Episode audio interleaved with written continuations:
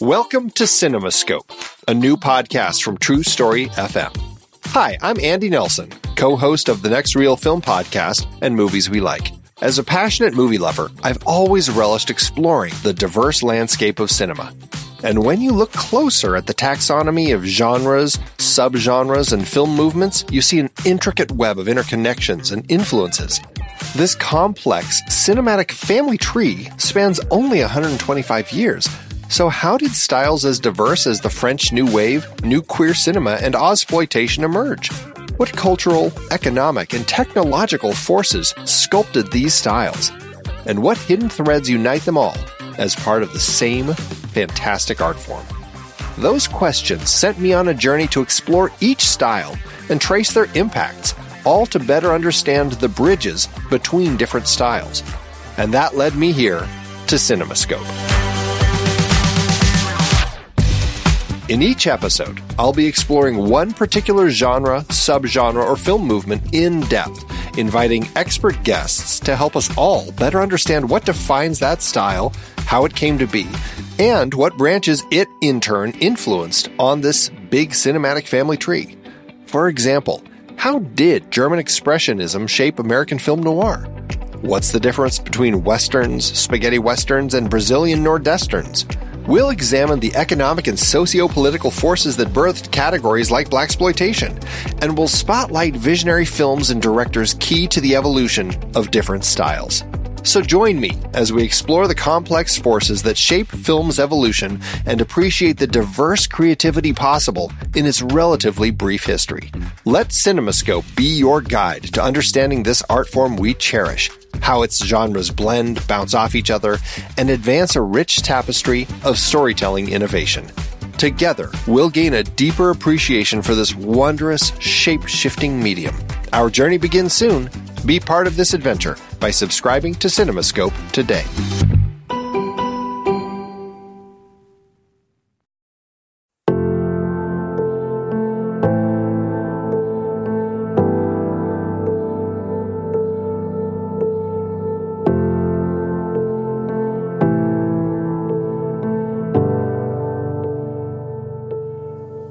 We all love movies, but the world of entertainment has been shifting over the years, and now our options are broader than ever before.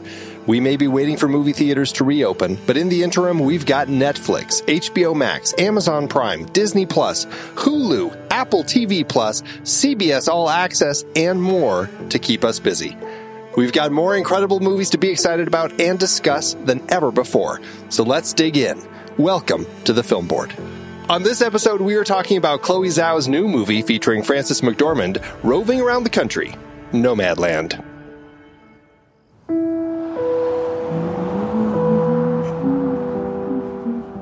You are one of those lucky people that can travel anywhere. Yes, ma'am. I know. And they sometimes call you nomads. My mom says that you're homeless. Is that true? No, I'm not homeless. I'm just houseless. Not the same thing, right? No. My husband worked at the USG mine in Empire. I was a substitute teacher. It is a tough time right now. You may want to consider early retirement. I need work. I like work. One, two, three, four, five, six, seven, eight. Welcome to Badlands Spa. What the nomads are doing is not that different than what the pioneers did. Gotta make the hole bigger. Say the right I think Fern's part of an American tradition. Oh, He's gonna come right through the glass. My dad used to say, What's remembered lives. I maybe spent too much of my life just remembering.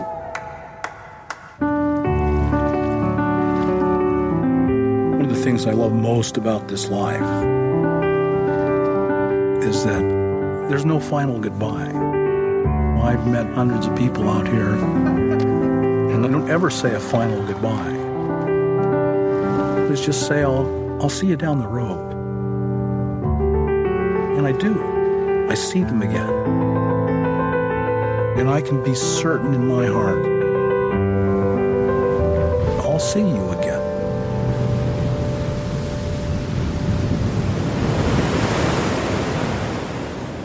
My name is Andy Nelson, host of The Next Reel, and today I'm chatting with two hosts from various Next Reel properties to get their thoughts on this movie so we can share them with all of you. Steve! Hey, everybody. Great to be here. And Tommy. Hey, everybody. Great to be here. That's my Steve impression. wow, it sounded so good. Thank you. As we say on the next reel, when the movie ends, our conversation begins. So let's talk. Tommy, Nomadland. Nomadland. I purposefully, even though I watched the trailer on a sat mat that we had done for this, someone had picked it, or even I picked it. I have no idea. No one knows. Um, I don't think I picked it, but I did watch it. Past that, I've been really avoiding anything about reading about the film because I really wanted to sort of let it wash over me.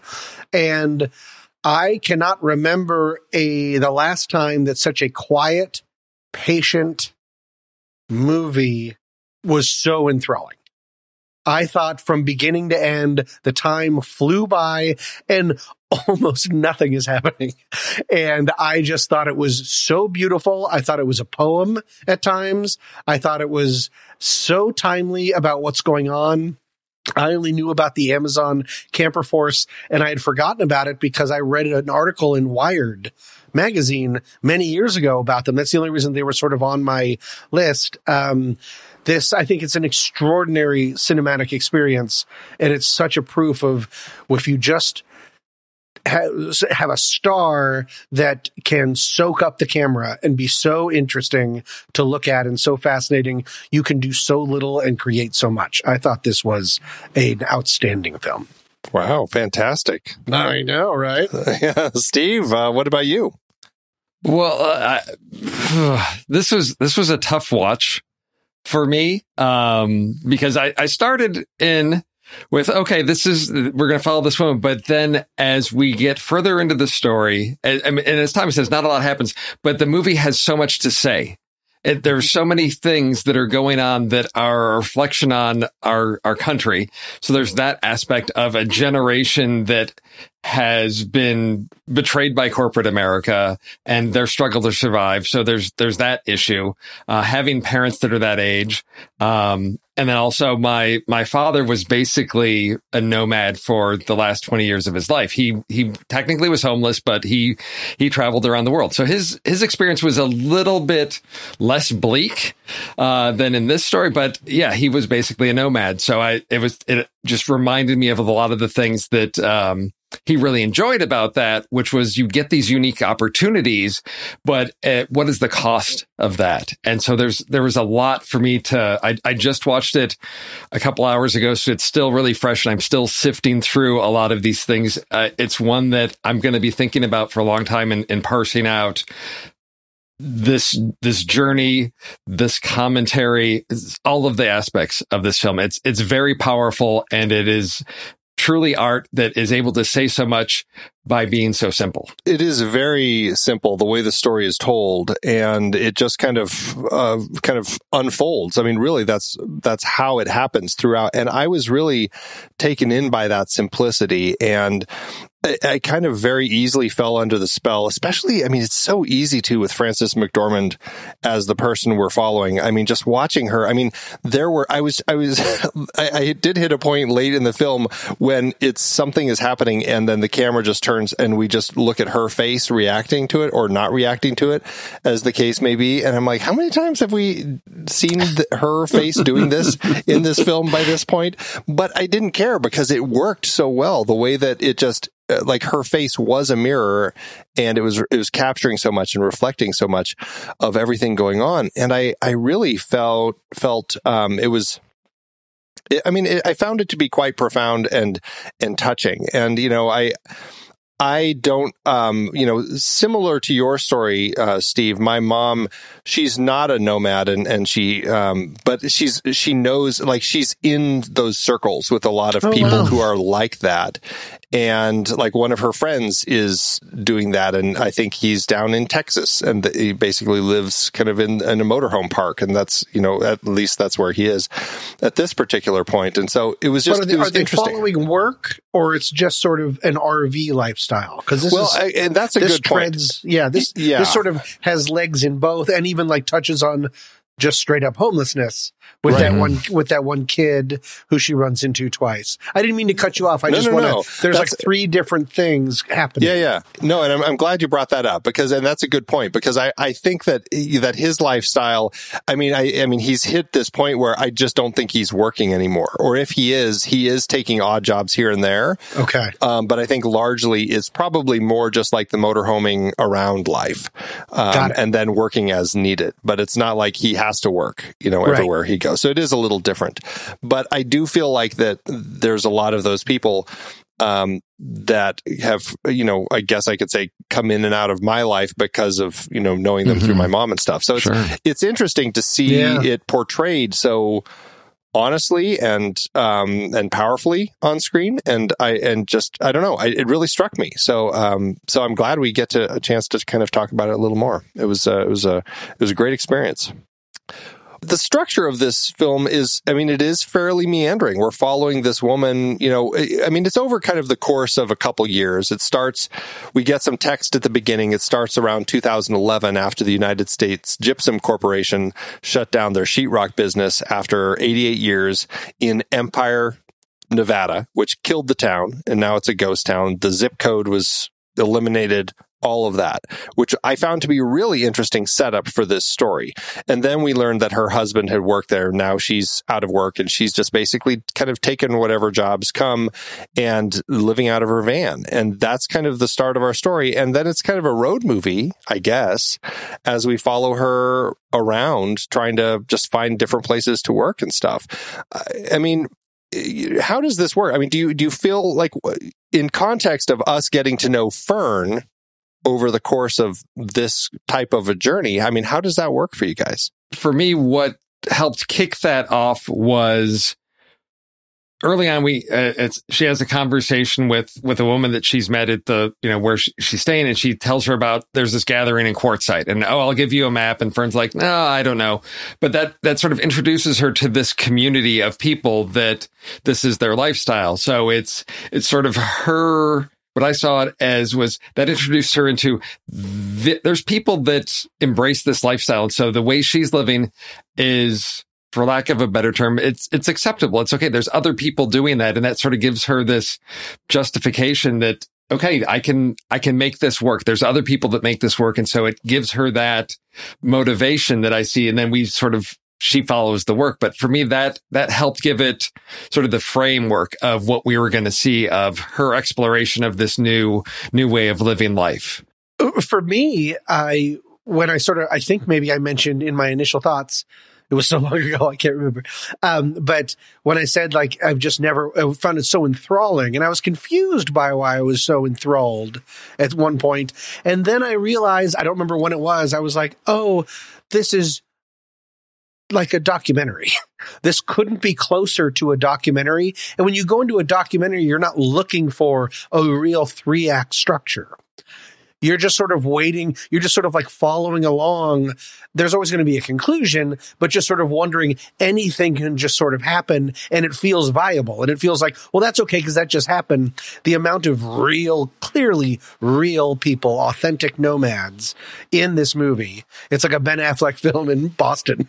Like when you watch it, you're like, yikes, so authentic. Um, but in a really good way. Um, uh, that that sort of robbed no not robbed. It stripped away any need for a real forward movement or a direction. I had no idea how this movie was going to go. I had no idea how it was going to end. When david strathairn showed up i was like all right! Because i had so like gotten into i had forgotten that frances mcdormand was frances mcdormand. It is such an authentic patient weird docudrama. I mean, it just feels this close to a documentary. And so I'm sorry, I'm being overwordy, but that's why the meandering structure felt 100% natural, especially with those opening, you mentioned those opening title cards about a real thing that happened in a real town. And I looked it up just to make sure and it did happen.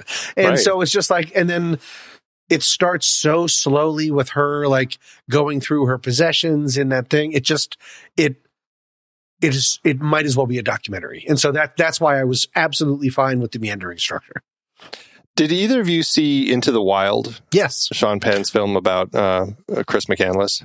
I read it and I read the book and saw the movie. I, as I watched this, I kept thinking about elements of that story. I mean, I think that they're different films, and I think uh, Sean Penn took a different structure with that one because he definitely uses the flashback structure to kind of Right. give us a better sense of his life and all this sort of thing. And um, but there were elements in this, and maybe it's just because in that film, just like this film, there are connections with wandering people throughout that film. And and I found that to be I don't know well I found that film incredibly affecting also.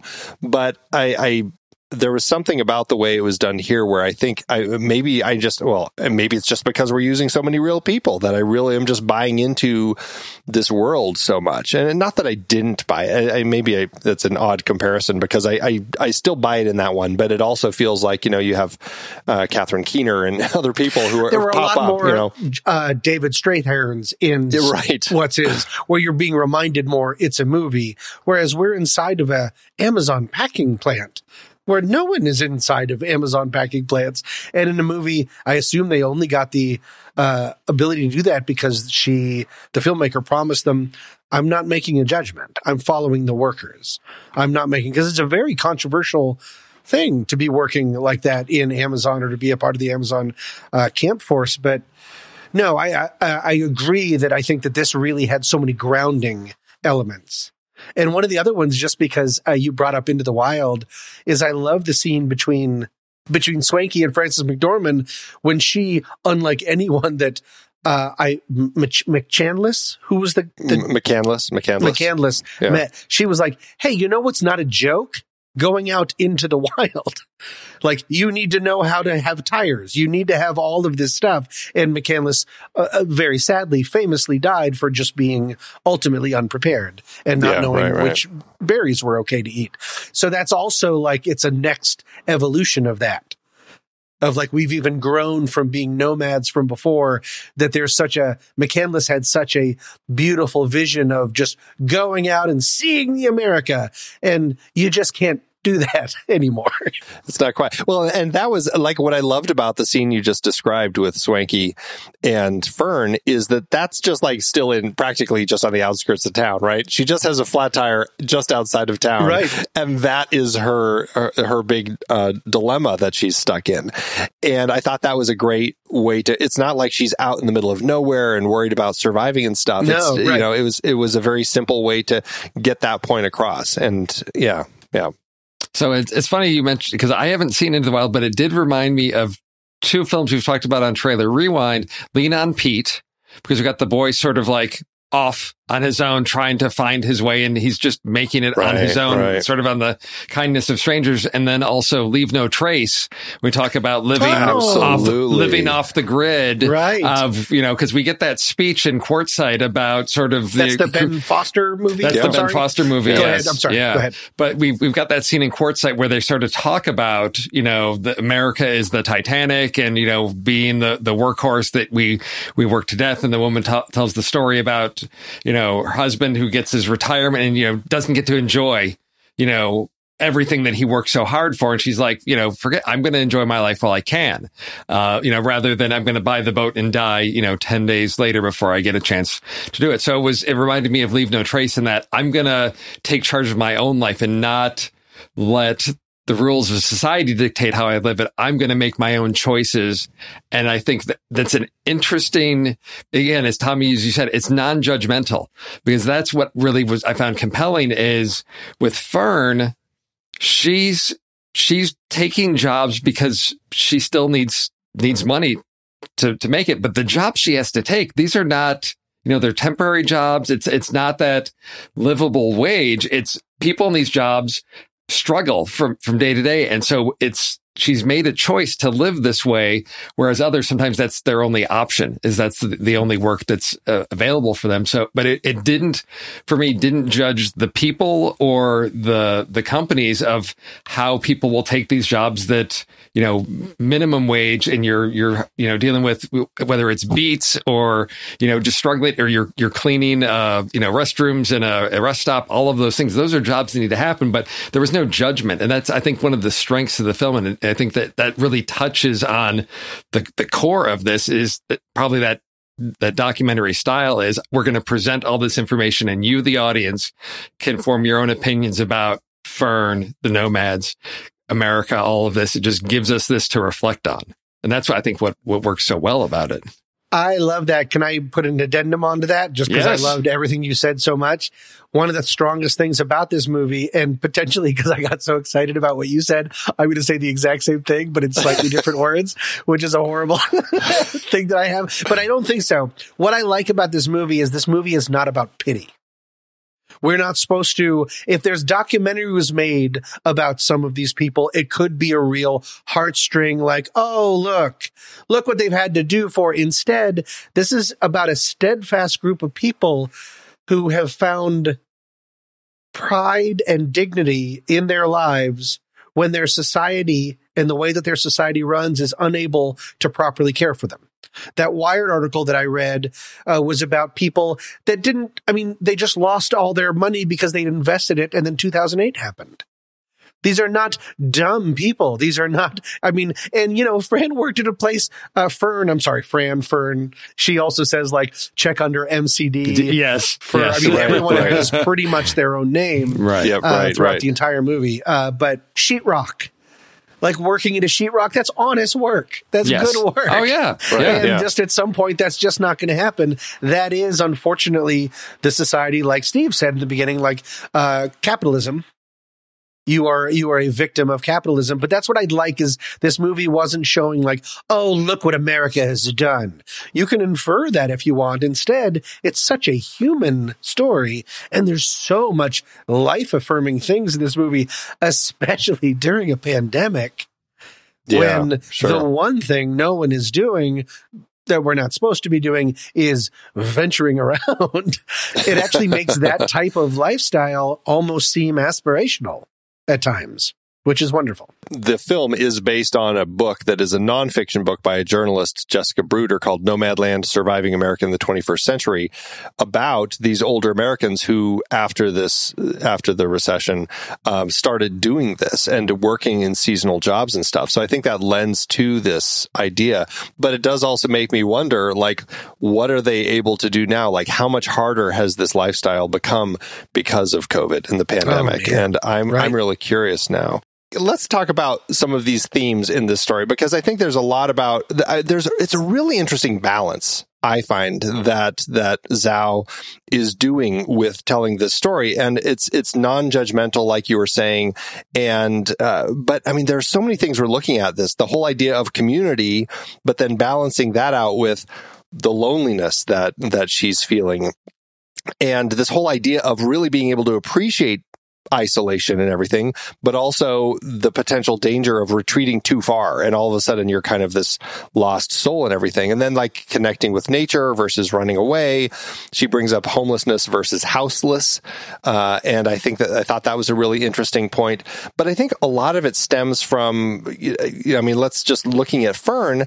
She's kind of entering this world. Well, I mean, she's kind of forced into it because of everything going on, but I think so much of it and the reason she's here is because of the grief and the loss of her husband.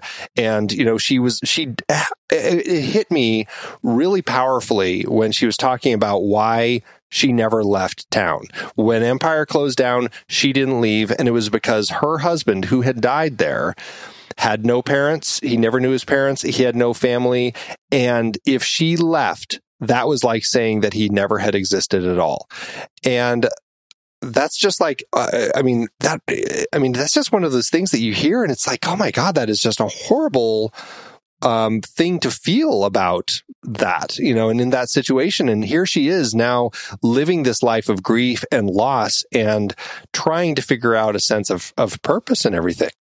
I mean, it just, it really struck me, uh, watching the film that there was so much of that in this. Well, it's it's what's interesting is I see that sort of balanced by the contrast of the character of David, who wanted to do his thing. His son wanted to do his thing. He's like, and I guess I just, you know, forgot how to be a father. And it's like, he has that family, but he's chosen to do this. Where, and so, you know, we see him reconnect with that family later on, but clearly here's somebody who it was a, it was a conscious choice to go live this. Whereas Fern sort of found that was her option because, you know, what circumstances put her in that position. Whereas David actually chose that lifestyle. And I think there are many people. And again, we, we get those contrasts. We get that of Fern's experiencing loneliness, but there's other people like, like Swankie. They, they love that lifestyle and, you know, the, those unique moments she has where she talks about the swallows. And so we, we have, you know, as you say, it is this, this balance. Um, and I think it's the presentation of those contrasts with all these different characters that we sort of see opposites. And again, without judgment, but saying this is, this is how this world has. And it's for me, it's all sides of those pull the heartstrings of Fern, you know, the loss she's experienced and then David reconnecting with his family and, and moving back to that and then a son that he, you know, has not you know, his son said he would, would what come to visit him every year. And now finally that there's a, a grandchild. I mean, there's so many things that are, I guess, honest and truthful in the stories of these characters. And that's his real son. Yeah. yeah oh. right. Oh. Right. In real life. That's David Strathairn's son. Okay. Yeah. There we go. Yeah. And also then, th- I mean, it really comes David Strathairn's character, David. I could just, it's always the first one. Fran Fern is the biggest deviation. Uh, that David does reconnect and go back and find solace in that home. And the fact that Fern is given the keys to the kingdom. And then when finally alone, she's just she doesn't take it. Uh, so it's, yeah, it's, I think it's searching for something. It's a mix of like, you're talking about, um, the different sides of stuff. It's a mix of like actively searching while also actively running away. Yes. She couldn't yeah, leave, right. she couldn't leave Empire because of the grief. And then potentially she can't stop running yeah. or moving yeah. away because of the grief or because it might be I don't want to make I don't want to make Fern's experience just reductive in like she's just running away for something. Searching is also a big part of it. And she's meeting a ton of people. And like she said about her husband, her late husband, everybody loves her. This movie is the amount of time that is spent just looking at Frances McDormand, listening to people, is also matched by her waving to people off screen. Like she just, wherever she goes, she finds a community and then she just needs then she watches them. There's so many scenes also if she watches them slowly all drive away. I wonder if it's also some part of catharsis of like maybe maybe I'm stretching too far, but like reliving relitigating emotionally the loss of her husband mm. and hmm. trying to come up with a, a way to con, not control it, but to be on top of it, to make it okay. That's she just, she has people yeah. leaving her throughout the movie, and then she's able to meet up with some of them again, and then some not, and stuff like this. But I mean, it's a lot of. It reminded me weirdly of Ad Astra I know it's oh. like the exact opposite of the movie, but Ad Astra is filled with scenes of Brad Pitt looking behind him for what he's leaving. It's summarized a bit in that little speech that Bob Wells has at the end when they're they're talking. He says, you know, because he's talking about the loss of his son and you know oh. being alive, and then of of saying, you know, you know, not really ever saying farewell to people because I, I may see, see, them, down the road. See them down the road. Exactly. Yeah, of, of, that, yeah. you know, is is that part of you know I guess where does Fern end the film? You know, because as you said, there's she's given the keys to the kingdom at David's place. She's got that moment with her sister of she could stay there, but she's always moving. And you know, I'm I'm trying to still distill down what where Fern ends at the film, what what choices she's made or what decisions she made, or is she in a different place? And it's something I'm going to have to think about and probably watch this again to really live through that with her again. And I'm looking forward to it, but it, it is all of these, these choices in the different, you know, people she meets and the different ways they're experiencing it. That for me, I mean, coming back to meandering narrative, it there is no point where I'm ever bored because there's always something interesting in the person or situation that she is in that I'm it's either I guess it comes back to how is she reacting to that? And that that's what keeps me engaged. Of you know, because she's not. As we see from, you know, she's not like the most approachable person. She's kind of prickly. No. Right? Yeah, she is. Yeah, definitely. I think she's actually incredibly approachable, except for David's character. Well, there certainly is a prickliness and with I think him. that she's, and and, I, I think there's a reason for that. Yeah, is because he is exactly. a male of a certain age that is Yes. showing some sort of interest in her, True. and that's putting her maybe she's she's literally maybe still running away from things, and so that could be. Otherwise, she seems like the most. Again, she's waving to everybody. Everyone seems to know her name wherever she goes. She does have a distance with them, though. Like, you know, she she's very short sometimes when she's talking to people, and I found that That's true. uh, that to be kind of an interesting uh, personality trait that she carried throughout the film. Because sometimes she's just very brief, very matter of fact about particular things, and I was like, oh, okay, that's the, an interesting way to portray that character. It certainly was heightened with David, but I, I did feel that while she was very friendly, she did have that kind of. I, I felt like she always was still trying to keep the barriers up a little bit. Well, that would make sense if she's also emotionally nomadic. Yes. that she was she's more of a good um someone to wave to. The people know her and she can go on these little things and she just has enough people to call on when she needs help. But everyone else, if you try to really get close, that's kind of like constructing an emotional house for her. All right, I got to settle Yeah. down on these analogies. Well, but it's a yeah, it's a really interesting point too that you brought up that she's always the one who's kind of the last one there, right? The last one to go, and she's the one that everybody else is is waving goodbye to as they leave to go do something else. And so that's an interesting perspective to bring because uh, it does make me kind of circle back to her that conversation that you brought up, Steve, with Bob, and that whole thing about you know she's gonna as as Bob says, you know, I I I just know you know I'm going to see my son down the road again, and you're going to see your your husband down the road again. You know, we're not saying goodbye to these people, and then. She, after all of this, she ends up going back to Empire, back to her house, back to that amazing view from her backyard of the desert, as she describes.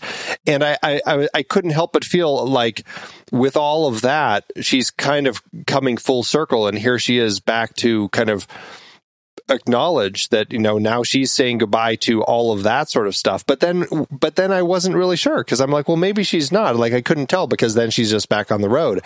And I found that to be a really interesting way to end the film because it's not like she comes back to David at the end of the film which certainly would have felt a little more Hollywood. We do, after she visits Empire, we do get her, that scene of her giving away all the stuff that's in the storage unit. That's sort of like severing those ties because it was those things that she was still holding on to. And I think that I took as a, you know, perhaps saying, you know, see you later to to these things these memories and not being Mm. tied down to them because Yeah. i mean that's that's where we start is you know with her going through the boxes and like the plates that her dad collected for you know when she graduated know, all these all these memories to things in the past and to to give that up and then move forward and i saw that pair you know so to, for me it paralleled what she saw swankie do when it was like you know swankie said that she posted all that stuff people could come and get it and she didn't need all that stuff because she was going and when she she was going to be going you know and she wasn't coming back it was just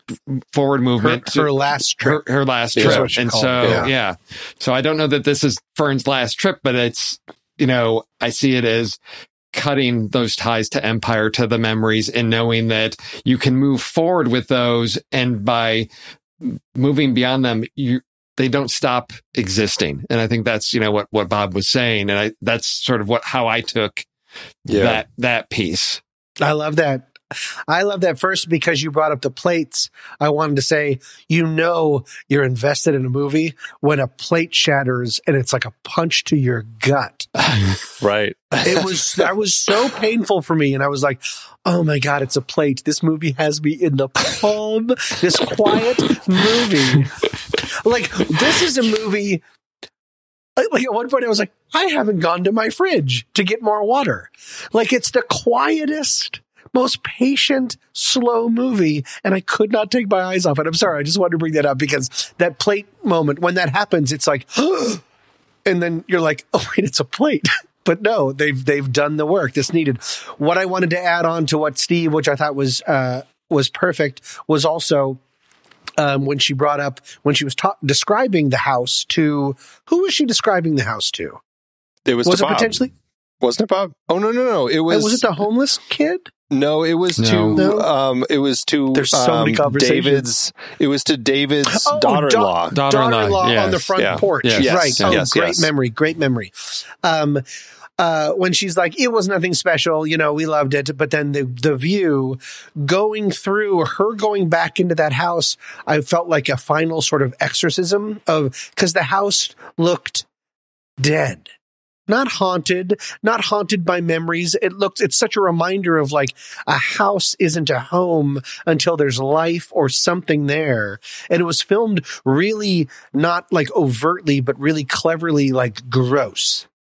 Like you could, it was never. It was always like sort of a little bit up and down on the floor. So it felt more oppressive than it was. There's like a coat hanger. There's nonsense and all this stuff. And then she goes out to that final vista, which I 100% thought was going to be the final thing of the movie when she walks off. And I was like, oh, right. But then just that final, because if you take that as an exorcism, well, she's not going to stay there. She's not just going to wander the grounds. Fern's getting back on the road. That's her journey. That she, it's like she just, uh, to match what Steve said, she now knows what she wants and what is important to her. And it's, it's never indoors. It's never indoors in a stayed place where you're not moving around. There's, there's so much of this movie that is so heartbreaking and heartwarming at the same time. Like that the first time the the first time that we see her celebrating quote unquote celebrating um New Year's Eve, she's alone in her van eating soup but wearing her little happy new year's crown and you can hear fireworks off in the background and that's at first if it was filmed differently or with a different actress, with a different director, that would just be the saddest no one came to my birthday party thing in the world. But instead, it was both heartbreaking and heartwarming because it was like she, she put on the little crown. She's doing fine. She's she's not wallowing. She's still celebrating. That's there's something very life affirming about that in a way that I have even trouble understanding I just think this the the script and the director. I'm surprised to know that there was a script. I mean, so much of this must have been improvised because these are real people. From what I read, I mean, Chloe Zhao, she adapted it herself and edited this. Like she was completely hands on. Oh my god! I know, and and she uh, she said that it was a very difficult uh, challenge because she had to balance this idea of of creating this aimless type of story with something that was still entertaining and that could actually feel cinematic. And so it was a. I, I she said it was a it was a very tricky balance trying to find that, and I can imagine. Um, and it was it was shot very independently. You know, it was. Uh, I mean, they still had four months to film it, but still very small crews and everything. So I don't know how much extra footage she was working with. I don't know if it was just a bunch of, you know, improv and stuff. It feels like the kind of movie that there were acres of footage. Like with a normal, maybe I'm still comparing it too much to a documentary, but but the fact that she also edited it makes the most sense and also is terrifying because I thank God her vision is so clear because this this could have been a Vincent Gallo off the rails in an instant thing of just like up your own ass kind of thing. So that's remarkable, remarkable. Your comments were um, they they really I think were really point on point about this idea of her being comfortable with her isolation at, at, that New Year's moment. But what I loved about that was the comparison with the following year when we get it, and oh. it still isn't very big, you know. She, but she's still wearing the little yeah. the little thing on her head. But now she has a sparkler, and she's involved. she's yeah. and she's right. well, and she's just walking through the park saying Happy New Year as she goes down. And so I think that there it's a really interesting balance of you know being comfortable with being lonely, but then also uh, being isolated when you're in a community. And I, I don't know. I just, I, I found that to be just really powerful the way it was portrayed. Yes. Yeah. So, uh, Frances McDormand, uh, I mean, she's just she's great all, already. I She's think we all good. we Yeah. all she's all right. Yeah. Eh, What what I really appreciated about this is that there is no one credited for the film for the hair and makeup department, which tells me that Oh. everybody was doing all their own stuff. We see her giving herself a haircut in the bathroom at one Yeah. point. Yeah. I she's clearly gives not Swankie wearing makeup. Yeah. Right, she gives Swankie a haircut. She she's we we never see her really made up in makeup. She just looks pretty uh, authentic and, and raw the whole time, as does everybody else. And I really appreciated that. And uh, this was something where I mean, I mean, in the pre-show chat for the show, we were talking about uh, three billboards. And that's a film where it's Frances McDormand and she's like the on fire Frances McDormand type of performance. I find it really rare as I think about her career. I'm like, do we see her performing so quietly that often? Can you think of anything else where she's acting this this subdued? That's a good that's a great question. I just I and, and maybe it's because of my sense of her in all of like the Coen work that she she can be so big and comedic and funny. Um, you know, going back to something like North Country, maybe I, I mean, I, I can't remember her character very well in that, but I know that she has played quieter, I guess. But I don't, I don't feel like I've ever seen her play this quiet, and I was frankly stunned by how simple. Magnetic. Yeah. Oh. Like I just could not take my eyes off of her. It was it was really it was a stunning performance, I thought. I thought so too. Again, to uh, I love repeating things that I've already said. Uh, the amount of time that we see her just listening, Yes. and I'm still just like, yeah, her face is, and she's doing so little, which is great. Which is just so great. She's not. You can be listening. I mean, she just seems. She's like the perfect person to make this feel like a documentary. She just Mhm. seems like a really nice. She seems like everyone's coolest older grandma who never settled down or something. Eh, It might be rude to say grandma. Let's say little sister, whatever. I'll go too far the other way. Um, but just like, um, but uh, the idea of she just seems like she'd be a really good friend to certain people and then a really good person to sort of know for other people. And she mixes in, like, I feel like she's, she is also one of the things, I'm not sure the best way to say this. She has downshifted a little bit in what I believe is her intelligence or her personal sense of humor in order to fit in with some of these people. Like it just seems like a little more folksy than what I would assume Frances McDormand would be. Not that she's like Anne Hathaway or Gwyneth Paltrow or something like that, but just sort of like, but it, but it seemed effortless and it seemed very natural. She just immediately just seemed like someone that you would just be able to walk up to and see and would just be like the most normal, down to earth person in the entire world with her sense of humor and the way that she's like chasing her friend with like gross underwear they found. but it's completely believable. It, it doesn't feel like acting or like, look at me, how brave I am. This is an incredibly brave performance that seems effortless feels effortless because it feels so lived in. And that's really rare. I uh, don't know why this moment stuck with me so much, but I loved so much when she's on the tour of the Badlands with uh, with David as the tour guide, and then she sneaks off because she just like needs a moment of just like she just wants to be like the adventurer or something. It's like I'm not even sure because they never really explain it, but she just like runs off because she just needs to get out there for a little bit, and I'm like that was just such a a, like an interesting character moment that we had that doesn't have to be defined. It's just there. And I just, I, those moments happen throughout the film and they just, I don't know, it really struck me with, uh, uh, just the power of it. That's a part of the doc to, again, to say the same thing over and over again, the documentary feel. It doesn't feel like this film is there to explain things. It's there to observe. And a lot of movies don't do that. And when they do, it's mumblecore and I lose interest almost immediately. and th- for this one, I was like, yeah, observing two jerks on a park bench talk about hipster things. I don't care. But she's so filled with life. It all, it makes me feel like there is a world where she just in the middle of that take did just take off. And because it's such a minimal crew and it's outdoor lighting, they're not setting up lights on this thing. The director was like, all right, follow her. Yeah. exactly. Follow That's her, it. Yeah. her, follow her, refind Right, like right. do this stuff. It feels like it could just happen on the day, which is outstanding. It was interesting because I, in the back of my mind, I'm, I'm going back to Swankie telling her, you've got to, you've got to be prepared. And I thought she just went off. Is she going to get lost? Is she going to be stuck? I was. And then I thought, and so then I'm, I'm like, okay, is what lesson is Fern going to learn? And the lesson is David's there watching, making sure she's safe Yeah. because Right. she's out there. And then, and then he's way back up there and he's like, what'd you find? And she's like, rocks.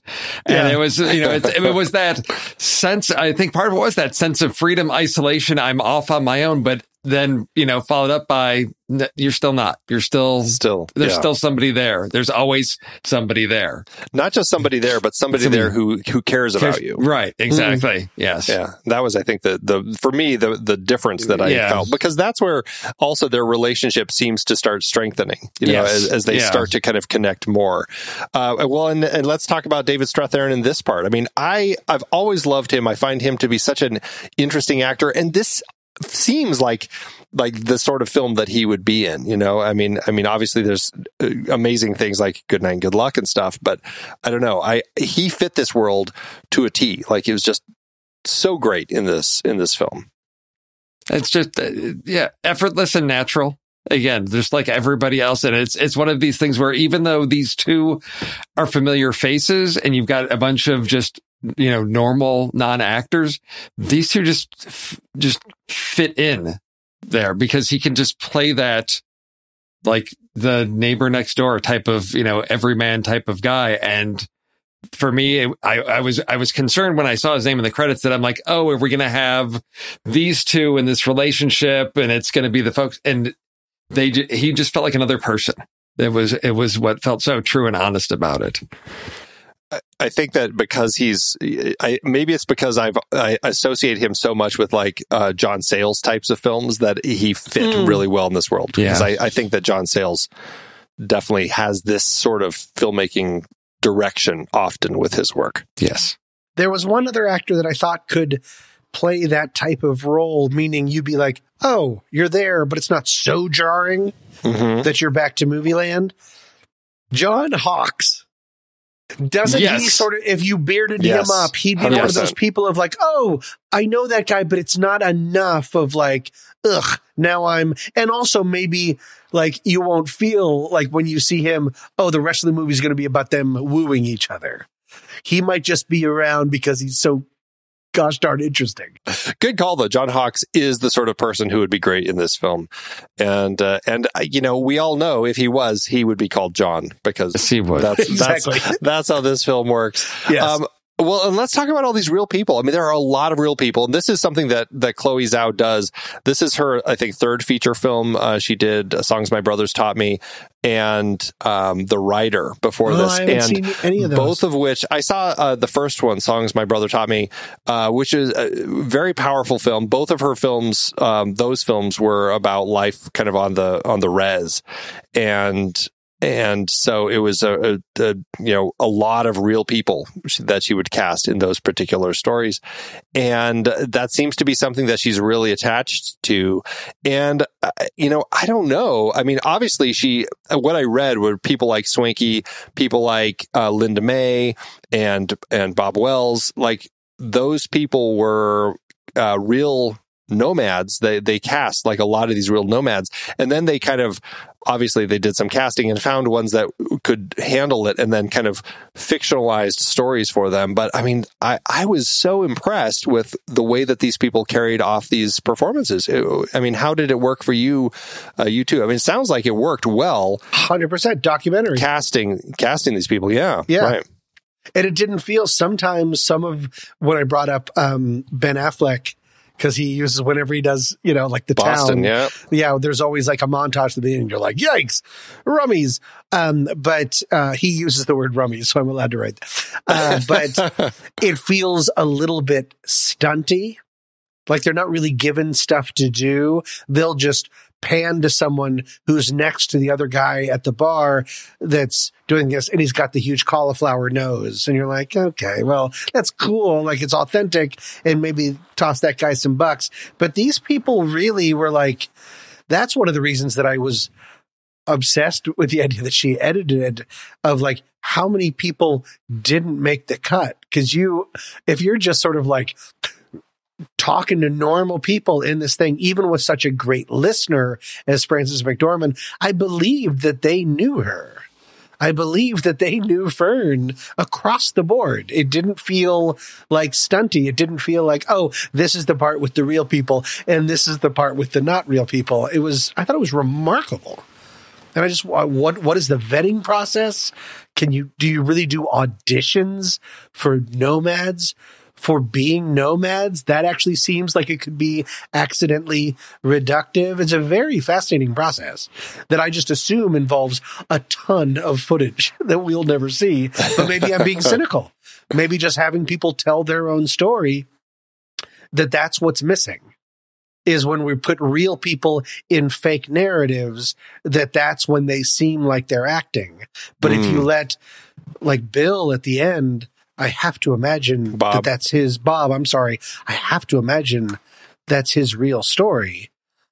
It felt it. Yeah. It, is it not? I mean, I, I felt know. like I feel like he's a. I'm assuming he is a real person who actually did that. The way that his uh, voice gives out when he says uh, "life" and took his own life is it's hard to act that well, that honestly, and so yeah. yeah. I'm assuming that's a, a, a, true story, but yeah, he is a real person and he's got his whole YouTube channel about yeah. sort of like RV living. And I, I wonder how much of the, the, those, those performances came from you know, because I'm reading the IMDb trivia section, you know, that Frances McDormand actually worked, you know, many of these jobs and that for a short period of time she was living out of her van. So how much was it of her embedding? Oh, she really met these people. Right. Oh. That, that, it, that she may have been, you know, sort of like, for lack of a better term, embedded in those communities, you know, like so at yeah. Quartzsite, you know, so that it, again, this, you know, how do you uh, approach these people? It, it reminds me of, uh, gosh, back when I was, I was at, uh, my wife and I went to a summer like art camp, whatever. And, uh, she, she, she, was, she was taking photography classes and they had an assignment to go into town and like do like, you know, just get photos of real people. And so they went to like a biker bar and like there was a small group of them that went. She just hung out. Everybody else took their pictures and left. She just hung out um, and got to oh, know this, got to know this woman, Candy, that, you know, just rough around the edges, you know, you know, bar regular. And she ended up getting a couple of pictures, but it was just she got to know these people because she treated them as people, not as an assignment. And so she got some really interesting photos. And I think I, that's what I'm assuming that for this, something like this to feel real, it's not like, oh, you know, Frances McDormand comes out of her trailer. We're going to shoot this scene with these yeah, people right, right. like extras that she, you know, again, it comes back to, I think the approach and style to this story of that documentary style of she's got to be living this life, I think, to get the connection with these people to a certain extent. That's of that's the way it feels. That's the way it of feels to me. Yeah. I'm sure she worked at that Amazon supply store for like a while because just showing up with like Hollywood stuff, it wouldn't feel at all like that. But she's interesting. Of course, of course. That's so that's so smart that you said that. And now that you've said it, it seems like the most obvious, obvious thing, thing in the world, but you win because I had not thought of it at all. But I'm sure they embedded her, and I'm sure that Frances McDormand wanted to do that. Yeah, and sure. Yeah. For a lot of these people, Frances McDormand isn't the type of actress or actor that you'd be like, right. Freddie, yeah, Freddie exactly. M. Like yeah. she can just, and, and with her hair done like it is and the no makeup and stuff, right. she can just be in any person. Exactly. yes. So exactly. smart. Yeah. yeah. And, I think that is one of Chloe Zhao's biggest strengths when she's doing something like this is finding a way to get these real people to connect, even when it is, you know, involving somebody like Frances McDormand, like David Strathairn. Uh, they just like everybody felt authentic and there was this authentic connection. And it was like really um, exciting to see somebody like Frances McDormand doing this because it just yeah. it really did feel yeah. like she was of this world and uh, exactly. uh, I don't know just it struck me quite a bit. I wonder how much of because the one thing that would be the hardest to get over in that situation is the cameras right there. Mm-hmm.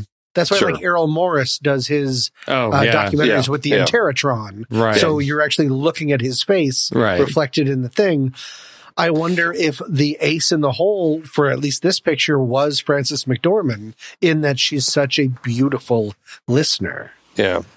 That she she she adds so much humanity, real humanity, not actress humanity into it, that they kind of forget that they're not just Yeah. that they're just telling a story. And the Maybe. equipment's so much smaller now. I mean, it's not like you know- Exactly, You know, you, you can be so much less intrusive with a high quality, you know, camera versus.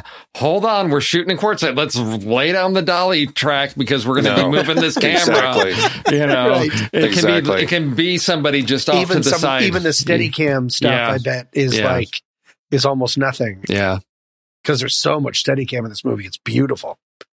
In this world of these nomads, you're also looking at people that I think a lot of them are are in this world for reasons that they probably don't want to have cameras in front of them, right? Yes. And, Yeah. and it's like it's like this Oh. place. It made me think of Encounters at the End of the World. So Werner Herzog did this documentary, Encounters at the End of the World, and that's another story that is about people who are living in a place where a lot of them go to because they're trying to escape. They're trying to get out of this system that we're in.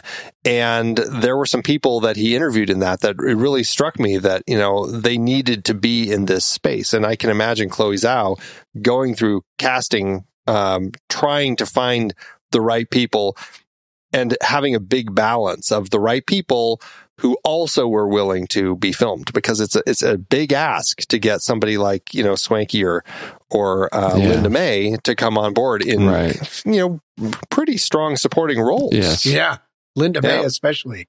Yeah. Or Yeah. Bob, who has to really be emotional. I mean, that was a, a very powerful scene. Very powerful, like you said, Tommy. Um, so Chloe Zhao, uh, you know, what a strange choice to have her doing the the next uh, Marvel movie. She's doing the Eternals. Um, I, I, know. I did. sounding like an onion article. Like Yes. I don't, I have trouble believing that, but that's amazing. What what are the Eternals? Are they like super superhero-y CGI stuff, or is it more like It's uh, it's Legion. like gods who have lived here forever Oh, okay. and who are. It's more of a connection to kind of the the galactic sort of storytelling rather than just the um, kind of just you know heroes on Earth sort of thing. This takes it back out into the the galaxy. I don't know anything about the Eternals. All I know is Okay. that Angelina Jolie is in it, and um, Kumail? Ka- yes, Kumail Nanjiani. Yes, yeah. exactly. he's Yes. he's oh, in that's it. what and he's that- been bulking up for. That's is the one he's been bulking Oh, up I for. had no idea. exactly. Oh, I never, I never thought to ask. I was like, why is, why is Kumail such a thirst trap now? Got it. Okay. Good. Yes, Well, right. you guys Okay. are at the gym together, and you just you didn't think to ask because you're on the treadmill next to him of like, hey, what are you Exactly. bulking up for? Exactly. Okay. yeah. We just talk about video games the whole time. right, right. Um, uh, so, but I, I think it's funny that she's directing that. It's, it'll be interesting Yes. to see what she brings to the table. I did like the little nod that when Fern is walking through town and passes the movie theater, that the Avengers is playing there. I thought that was kind of Oh, funny. Yeah. Right. Yeah. Okay. There were some questions I had. I, I wonder what you two thought about the way that there were a few points in the editing that obviously uh, Chloe was close with since she was doing the editing, where we had this beautiful music throughout the film.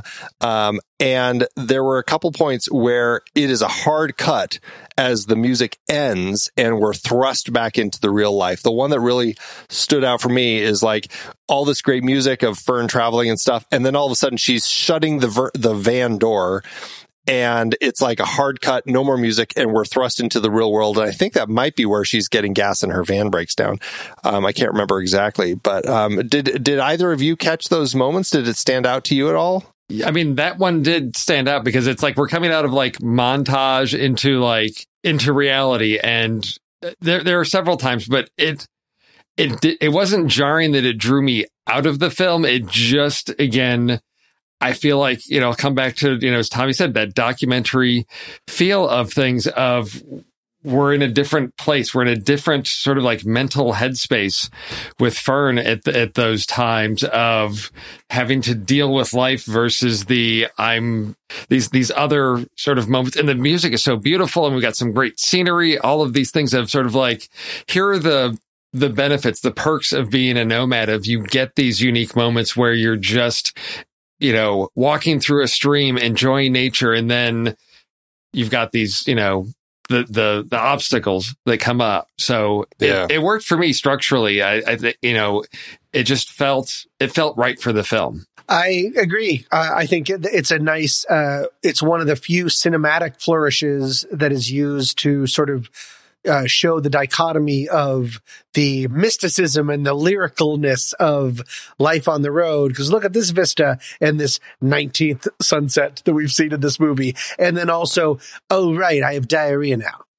oh right, I'm peeing in a field. Like there's a lot of like there's a lot of like rough parts Yeah. where all of a sudden you're like, oh, why are we seeing this? Oh, because we just spent like half of the film is a sunset and half of the film is like I'm freezing.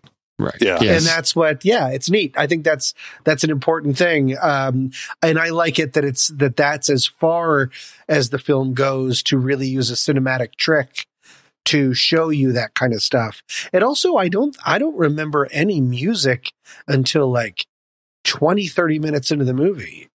Is that true? I feel When you're I right. Heard Yeah. the first song cue, I was like, oh, right, music. Yeah, yeah. this, mu- I- this movie was so weirdly enthralling. I forgot how things are done. Yeah. I feel like it was, and I, I can't remember exactly, but I think you're right. And I feel like it was maybe after she leaves quartzsite and she decides to actually become a nomad and go on the road. Yeah. Like maybe that's where it started. I think that, so. that feels Yeah. right. Yeah. Yeah. Which would make sense because that is her cinematic journey. Yes. Sure. If you're going sure. to bring in any kind of cinematic flourish, it's when the hero begins the hero's journey finally. Yeah. Right. Look at Tommy God, getting brilliant. all Joseph Campbell on us. I yeah. know. Brilliant. I'm a man of a thousand faces. Go ahead. Uh, you know, I, I, the way that you were describing that, uh, the, the DP, Joshua James Richards, who also doubled as production designer on this film. I don't know how he had the time. What? I know, right? Yeah. Um, but he said he described his approach for the film as heightened super cinematic naturalism.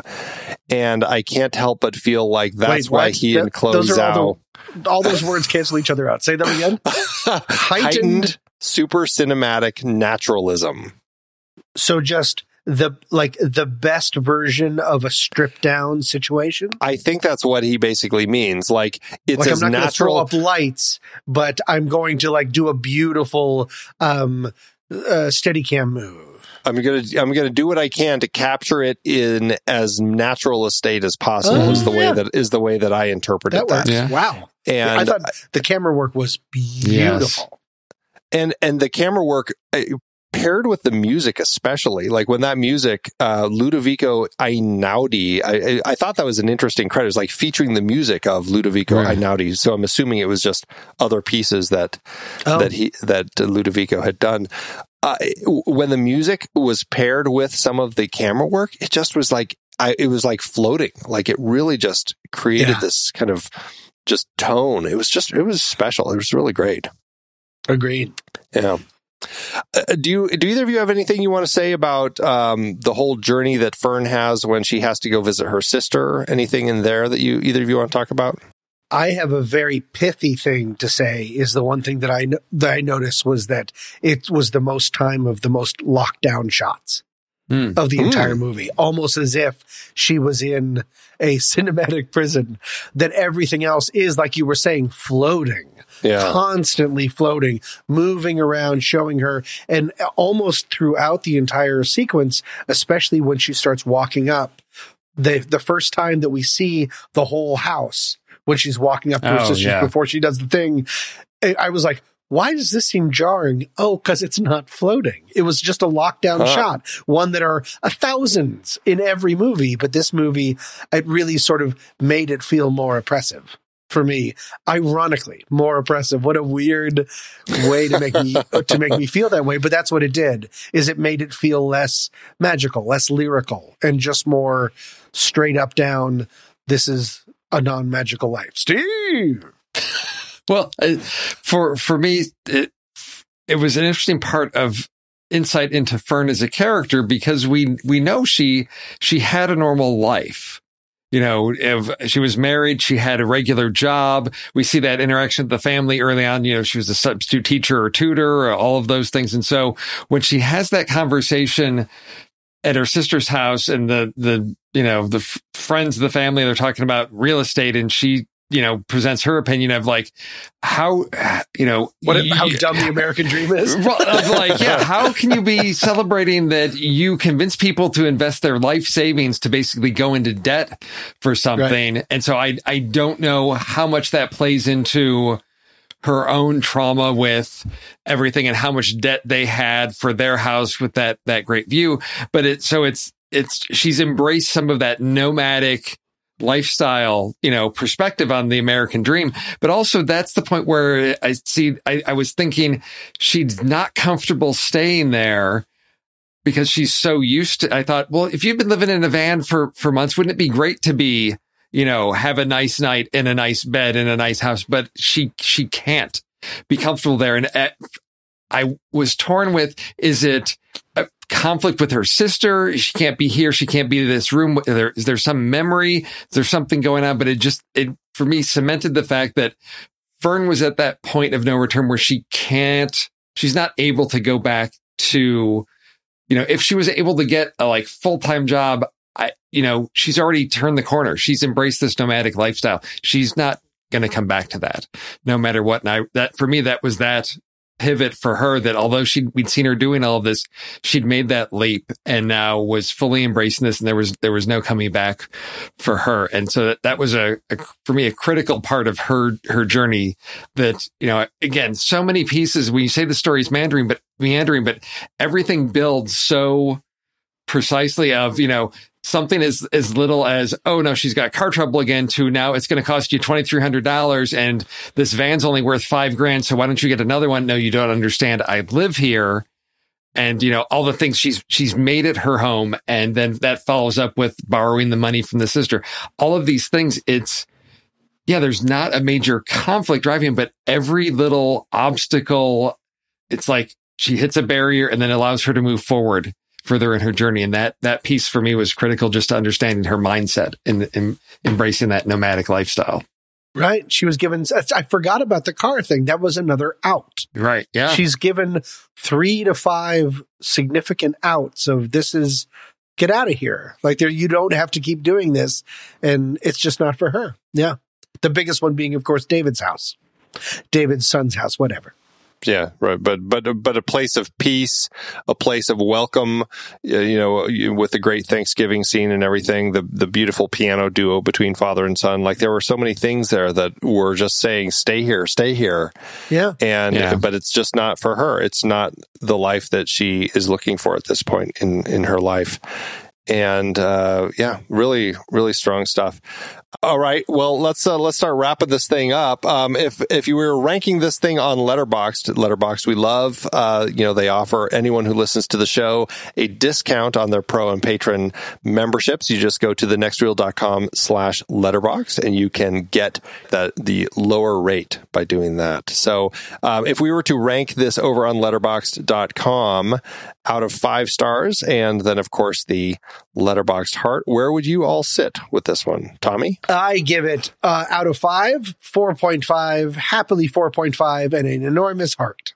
Uh, I thought this movie was an extraordinary experience. I think I used the word extraordinary too much recently, uh, but uh, this movie was really, really affecting and also gave so much of a voice and a personality to a people that were not on my radar. And these are people that we may be seeing much, much more of if America keeps going the exact way that it's going.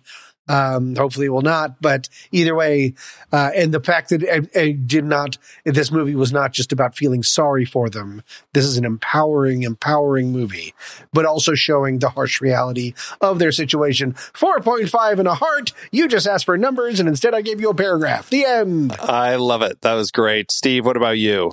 I am also at 4.5 and a heart.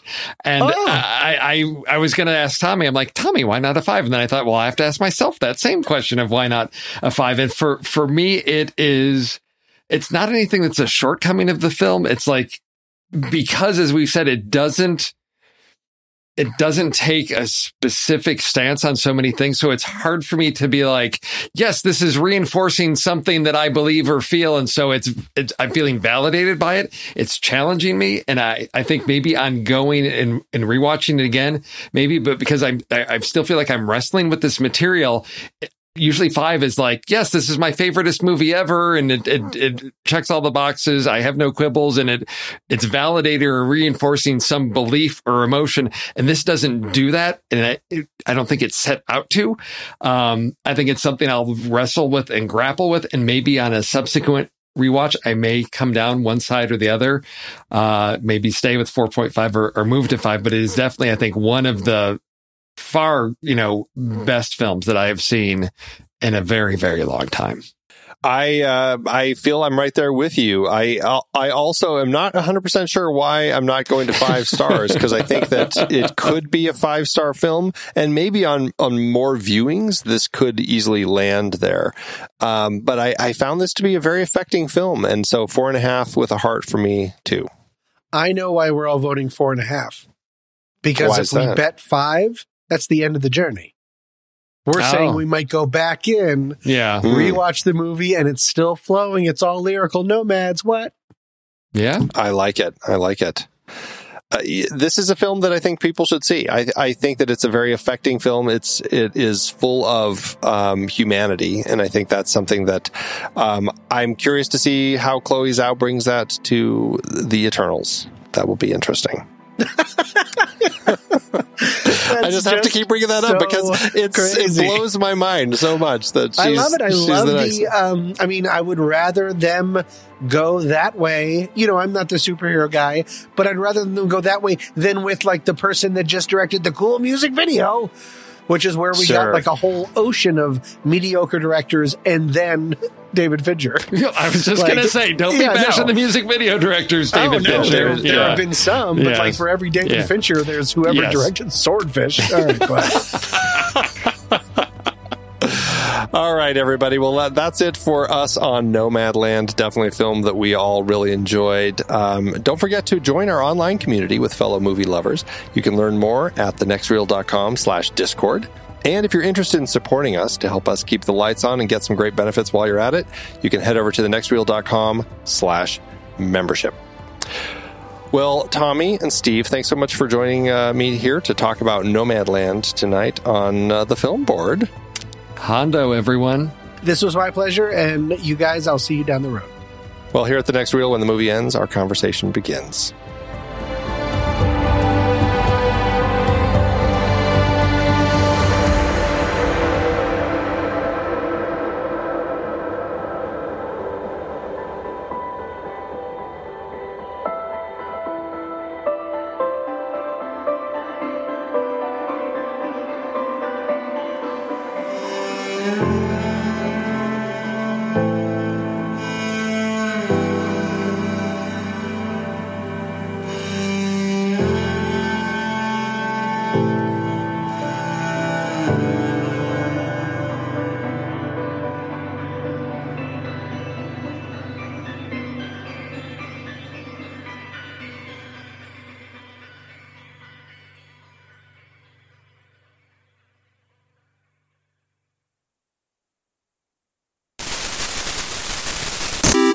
Andy, according to my friend Internet, this is what Letterboxd is. Letterboxd is a global social network for grassroots film discussion and discovery. Use it as a diary to record and share your opinion about films as you watch them, or just keep track of films you've seen in the past. Showcase your favorites on your profile page. That is a lot. You bet it is. That's why I want you to tell our fair listeners just one thing you do with Letterboxd that has changed the way you watch movies. Let them have it. Okay, are you ready for this? So ready. I love lists. As of today, I have 246 lists in my account. I use them to track the movies I watch, organize them in all sorts of different ways. I track them by hand. I clone lists from other people. I use them to plan what I'm going to be watching, all sorts of things. I just, I love creating lists. It's a fantastic tool. sexiest animated characters. Andy, what is this? We love Letterbox, and if you're a movie lover, we are sure you will too. And when you upgrade from the free account, you will remove ads and support the great Kiwi team building this amazing service. Just use the discount code NEXTREEL or visit thenextreel.com slash letterbox to get 20% off your pro or patron membership. And it works for renewals as well.